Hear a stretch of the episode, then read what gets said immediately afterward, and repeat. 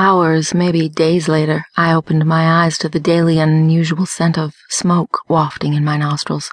Cigarette smoke. What a foreign smell it was drifting through the vents of the hospital. Faraway voices screaming out obscenities echoed in my ears. I looked around the room expecting to see at least one or two police officers on guard. Hi, I moaned, pushing the hair from my eyes. I'm still here. No handcuffs, I said nervously. Dr. Tagorsky was staring at me with disappointment written all over his face.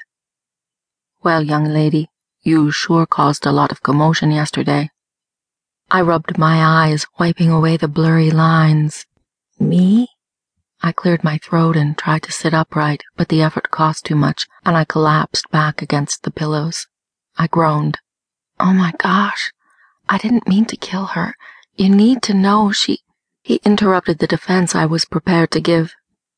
You didn't kill Jane, not even close. He looked at me oddly.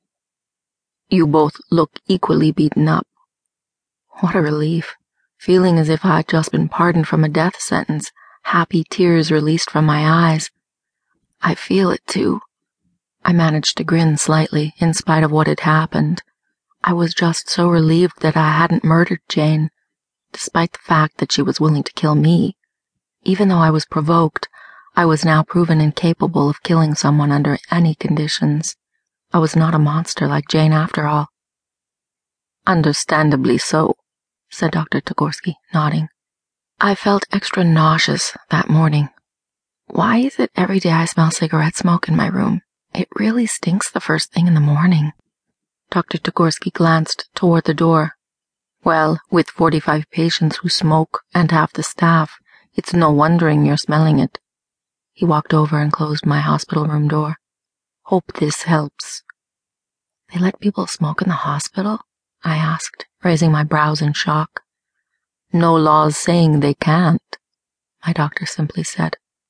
I concluded since I was in a mental ward, they allowed the patients smoking privileges to help keep them calm. Remembering my horrible reaction to the injection, I lifted my arms in the air and wriggled my legs, internally thanking God I still could. What did you give me in that shot? I felt paralyzed. I assure you, you're fine, they hit a nerve in your upper hip area because you were wiggling around so much, but trust me, the reaction was only temporary. It only lasted for a few seconds, like when you hit your funny bone. I'm sure it was scary for you, but you went under before I could explain to you what had happened. I slept here last night, keeping an eye on you. Thanks, I said. My lips quivered when I tried to smile, showing him a bit of gratitude, unsuccessfully. Just so you know, it didn't feel too funny to me. I stared at him sternly. I wasn't one to hide my true feelings, despite that he went out of his way to show me kindness. He needed to know none of what had happened was my fault. The doctor blinked several times. A sincere expression filled his eyes. I'm sure. I apologize for that. So, tell me.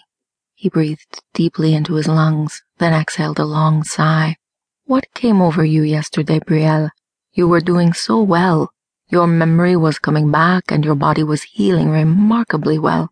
I was so sure of your mental stability, despite your having an overactive imagination. I was planning to release you soon. I don't understand your sudden, unacceptable behavior. Actually, I muttered listlessly, shaking my head in disbelief. Whatever, you're right. I took it too far, but Jane started it. She's a nurse, for God's sake, and tried to push me, a patient in her care, out that very window. I dramatically pointed to the now boarded up window, shuddering at the thought.